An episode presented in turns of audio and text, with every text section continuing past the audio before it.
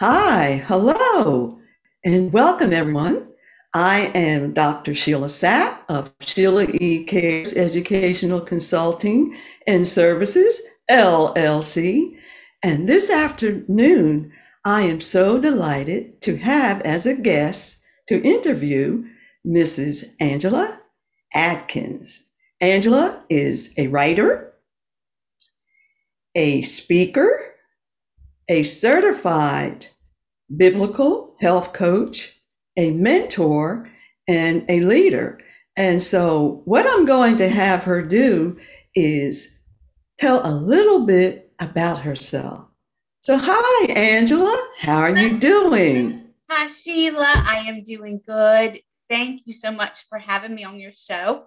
I'm excited to be here. Um, I live in uh, St. Mary's, Georgia, and I am married. And um, I kind of work from home, just working on my book and my ministry, um, which I have that on angelaadkins.org. And um, I just love to share the gospel of Jesus Christ and to share what he has done for me. And I'm also involved with Mothers Against Drunk Driving. So I'm also a representative and a speaker for them where I share um, what happened and uh, the dangers of drinking and driving and hopefully make a difference for someone else. Fantastic. And I must say, this is like going down memory lane for us because actually I met you several years ago. Now, I don't remember the exact year, but I do know that at that time I was working. I retired four years ago, June 15th. And I was working on a writing project, and you were working on the Miracle Road. Yes. And we were in a writing group. And of course, I was real busy, so I dropped out. But you continued, and I'm so glad you did. So, and I do know that you are the victim and a survivor of a drunk driver, a, a car crash. So I just want to ask you why is this topic so important to you? Um, it's important because, of course, I lived it firsthand. Um, my family and I were coming home from church on a Wednesday night when a drunk driver crossed over. Um, he had crossed over our lane onto the shoulder of the road. And my dad, I was only 14 years old. It was two weeks before my 15th birthday. And um, my dad said he could tell you detail by detail, but it happened so fast. He couldn't do anything to prevent it. Uh, my sister and I both had fallen asleep in the back seat. And where we lived, it took us about an hour to get home from our church. And we were on a two lane highway.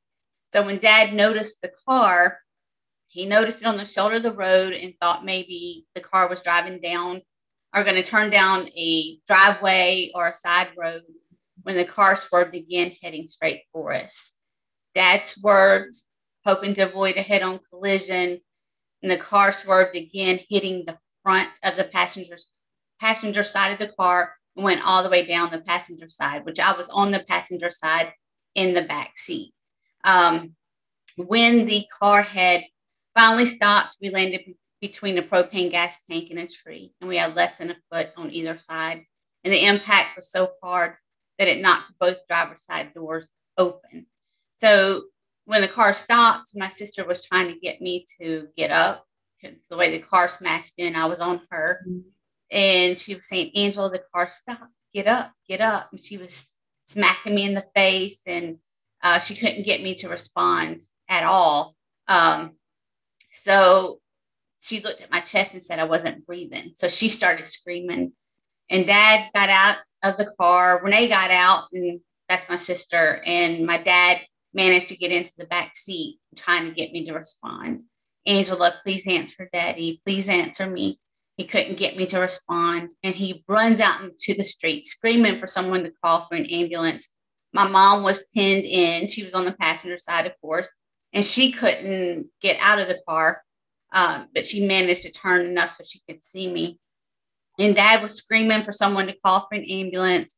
And um, when there were people coming out of their homes, they said within a one mile radius, they heard the impact of the crash. So they were wow. coming out, checking on dad. He had blood running down his forehead, said he didn't even feel it because all he could think about was that I was dead. And then he heard mom yelling, Leave my daughter alone. And he turned around and he saw the driver, not knowing that he was drunk yet, leaning into the car, getting ready to try to give me mouth to mouth. And um, dad runs over. And now my dad's a preacher, he's a pastor, and but his fatherly reaction took over. You know, it's just the natural reaction. He right. grabs him off of me, you know, believing I was already dead, just upset about the whole thing, grabs him off of me, grabs holding him by the collar and holding him up close and said, you know, just leave my daughter alone. And then he said he smelled alcohol and he let him go and said, You're drunk. And then, of course, dad started preaching to him on the side of the road, telling him that he needed God. Um, and then he got back into the car with me. And by this point, people were gathered around our car that had heard the impact, what was going on, and some time had passed. And I still wasn't breathing at that time. And he got back in the car with me. And he started praying. Mom was praying. They were saying, God, you gave her to us. Please don't let her die. Please don't let her die. And my sister described it as they felt the Holy Spirit fill in the car when they felt a gush of wind go by her. And this was in Mississippi, an autumn evening. It was in October. There wasn't really any wind, but she felt mm-hmm. go by her. And a lady standing by her said, Did you feel that? And then the car started shaking and all of a sudden, I started breathing again. And like God just breathed yeah. life back into my body. But when the police officer arrived at the scene and was finding out what happened and realized Steve, the drunk driver, that he was drunk, of course, um, we found out he had been to four bars that night.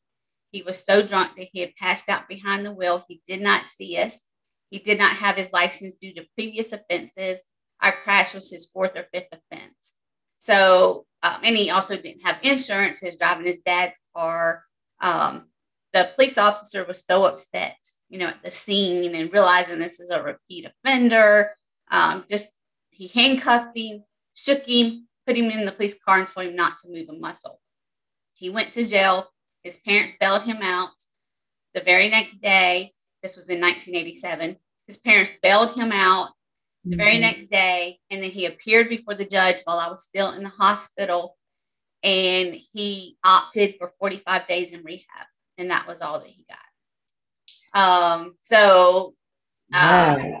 yeah. So that's why I'm, I'm also passionate about letting people know about the dangers of drinking and driving and what can happen because I've I've also heard other victims tell their story, other survivors tell their story, and I know the devastation that it causes. So I'm really passionate about seeing a difference, making a difference in preventing drinking and driving. And one of um, MADD's slogan, slogans or mottos is um, no more victims. And that's our goal, you know, and that comes from education and awareness. And um, speaking, I speak on victim impact panels to first time offenders. I've been in prisons to speak. So the goal is to make a difference where someone else doesn't have to go through what I went through. That is something else. And to think, here you are, a 14 year old, almost 15, mm-hmm. and you have something like this happen. And and I want to have you tell some more. But before we I ask that question, at the point where I met you, you were an adult. Mm-hmm. So I want to ask you what led you to the point where you said, okay, I'm going to write about this experience? Well, I have had the opportunity opportunity to share my story so many times. Like God has performed miracles, and I can tell you, you know, the injuries that I sustained. My right collarbone was broken, my left hip was dislocated, my pelvis was fractured in six places. My back was broken in the T12 L1 level, which is the mid low part of your back. So at the time of the, the crash, I was paralyzed from the waist down. Of course, the doctor, my dad said, Can you give me a 50 50 chance that she'll walk again? And he said, No, the best I can give you is a one out of 10, 10% chance. And dad just looked the doctor straight in the eyes and said, You don't know the God I serve. So he grabbed a hold of faith that I would come out of this and that I would walk again. And even to this day, I'm not in a wheelchair. I'm not a paraplegic. You know, I pretty much have everything back. It's just the, my feet and my ankles. So it affects my balance. And I am on Lofstrand forearm crutches. But that's mm-hmm. further than the doctors ever said that I would be. And I'm believing God for even more miracles, even after all this time, that God will still show himself in my life. And he is. Um, but the reason the reason for thinking of writing the book was over time as I spoke for MADD and then I spoke in churches, I shared the miracles. I mean, there's more than one miracle that God did that even the doctors called me miracle girl because they couldn't even they couldn't explain how I was able to do the things or what was going on. They would right. say it's phenomenal. So I would share the miracles in churches and then I would also speak in schools and prisons and I would have people tell me you should write a book. So I did write a short testimonial, like uh, 12 pages, but then I kept hearing more and more and feeling like God was leading me. So God put me in the right path with Jessica Erico and just worked yeah. it all out to bring this book to fruition. You know, we, we have it Miracle Road, um, where I could share my story. And one is to bring awareness about drinking and driving and the dangers, the what I went through. But the other thing is to share the miracles, the faithfulness of God, and to share steadfast faith. God takes pleasure in that. And He does heal when we put our trust in Him and we have that immovable, unshakable faith in Him. Yes. And I wanted to ask you all of those things that you mentioned, your injuries how long were you in the hospital? I was in the hospital. The crash happened in October. Um, is October 14th. And the first time that I was able to go home for a short period for three weeks was right before Christmas. So, yeah, good two months. And then I had to go back into the hospital for another month after Christmas. Like they just gave me a little bit of time at home. So, almost three months in the hospital. And with those injuries that you sustained, I and I'm sure with all of the things that you have shared with us about the injuries and so forth, mm-hmm. how did you overcome other challenges and obstacles that I'm sure you had to face yes. as a, a young teenager? Mm-hmm. I, I kept my faith in God. That's how I got as far as I am now, and also believed I wasn't going to let it hold me down, that I was going to do everything that I could. I remember one time in the hospital, I had one of our church members come in and talk to me and said, as they were getting ready to send me straight to Chicago to a rehabilitation center there, um, she, she come to me and she said, don't ever say you can't. Say you will try, you will do what you can. So, you know, that determination but that determination come with i know that jesus is my healer. I know that by his stripes i am healed. I know that i can do anything through christ who strengthens me. So that's what i held on to through my whole life to take something that was negative and turn it into something positive for god's glory.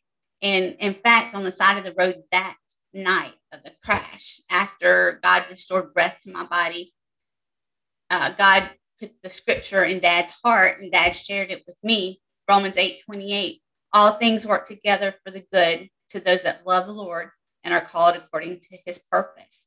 We took that as god saying this is a dark thing this is a bad thing that happened but that god was going to turn it around. He was going to bring bring positive out of it. He was going to show his glory through it.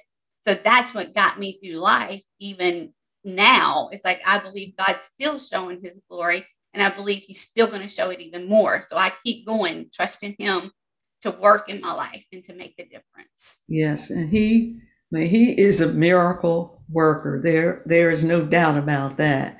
Yes. In your book, Miracle Road, you say there is healing in forgiveness. Yes. And I have a copy of your book. I downloaded it. So I have a Kindle copy of it. Uh-huh. So, would you explain that further? Because you actually forgave the drunk driver. Yes. So, I'm assuming that was he uh, a young adult at the time when the accident happened, or he a teen? he was a, an adult. He was 35. Um, he had a son that was my age, and I didn't know his son. We didn't go to the same school. We didn't live right in the same town. But they said that his son raked him across the coals because it hit close to home for him that someone his age almost died because of his dad's choice to drink and drive. So um, it just, just um, that whole thing as far as what happened with him and stuff, he realized he had had previous offenses, right? Mm-hmm. He had a chance to get it right, but it took almost killing me to wake him up. And I his parents had come to visit me one night while I was still in the hospital, paralyzed. At the time, I was still paralyzed from the waist down. They brought me a dozen roses and they told me how sorry they were for what happened because it affected them as well. Right. Um, and in fact, they said that his dad was so upset the night of the crash that they thought he almost had a heart attack because he was so broken up about what happened. So they come in, brought me a dozen roses, and told me that they were uh, so sorry for what had happened. And then they told me that Steve was really sorry. And I had met another preacher that had come in and told me the same thing and said that when Steve was bailed out of jail, the very first thing he did right after he got out of jail was go to this preacher and tell him what he did and mm-hmm. said that he knew his dad preached to him on the side of the road that he needed God and he wanted to get saved. So he gave his heart to the Lord that night. So they were telling, the preacher told me this, and then his parents were telling me how sorry he was and that um, that he wanted to come up and apologize to me in person. Well, after they left, of course, my dad told him he didn't have to fear retaliation. But after they left, I told dad, I said, I don't think I can see him. I was still laying there in pain. Right. And I'm like, I don't think I can see him. It's his choice is why I'm laying here. So dad taught to me, uh, and I already knew, and he encouraged me in this, is the importance of forgiveness and we talked about Jesus. You know, Jesus went to the cross for us, but even on the cross, he as they were beating him and as he was being nailed to the cross, he said, "Father, forgive them, for they know not what they do." And uh, we talked about that and talked about if God, if Jesus can forgive those that were crucifying him, shouldn't we be able to forgive those that hurt us? Um, so, and there's other scriptures where Jesus himself was talking about forgiveness and how many times we're supposed to give, not just forgive, not just seven times seven, 70 times seven, you know, so right. it's always forgiving. And he shared the story about the master that forgave the servant, and then the servant didn't forgive another servant, and what he said about that. So if we want to be forgiven ourselves, we need to be willing to forgive others. And I think there's kind of a, a myth in that sometimes people think you have to be best friends and do life together it's not that it's releasing them from the you know like you feel like there has to be something done you release them of that and you give it to god and let him handle it. And you can move on in life without bitterness. And that's what i did. Because in fact the drunk driver did come to the hospital. The nurses had first put a sign up that said all visitors check with the nurses station. So if they he came up they were going to turn him away. But I had so many people coming up to see me between school friends, church friends, um, just the community people were coming up. So one day I told them, told the nurse to take the sign down. And she said, Are you sure? And I said, Yeah, take the sign down.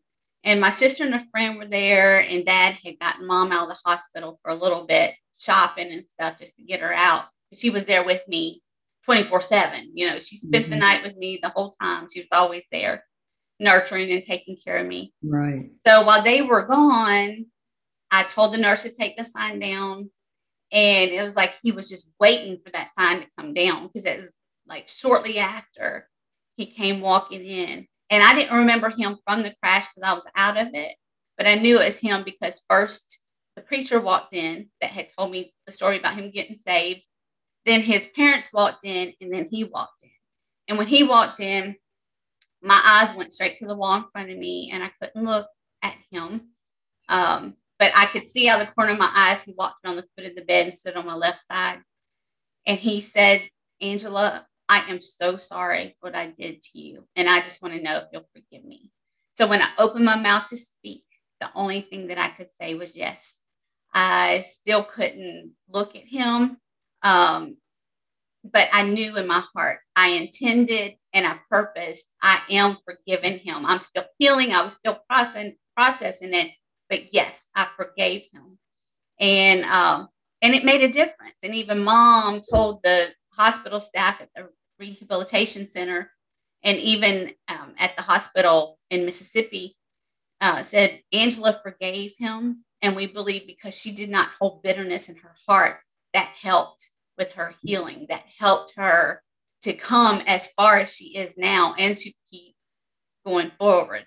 And I believe that that's what God has done in my life and worked in my life because even when I speak for MADD, it's not that I'm speaking against him as a person. I'm just speaking against the act of drinking and driving and sharing. There is a chance. There is other ways. You know, there you can save a life. And so in doing that, I believe that God's using me as well. Wow. What a what a testimony and a ministry.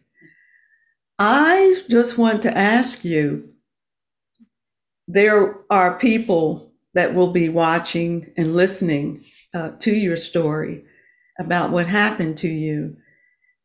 What is it that you want people to learn or take away from your experience? Well, one, you know, the for MADD, my goal is that people won't drink and drive. You know, they will realize that's not a good choice. Those two choices do not go together.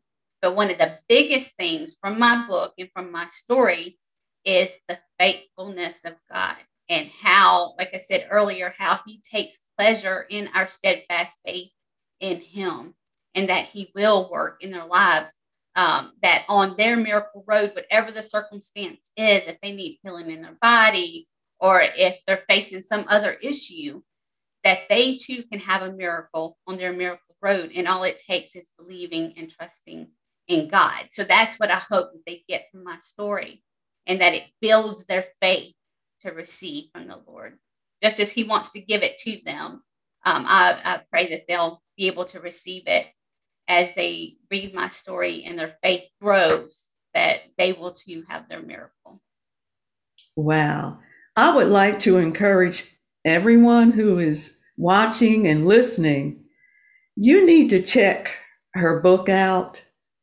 It is, you really get even more of a feel when you actually read the book.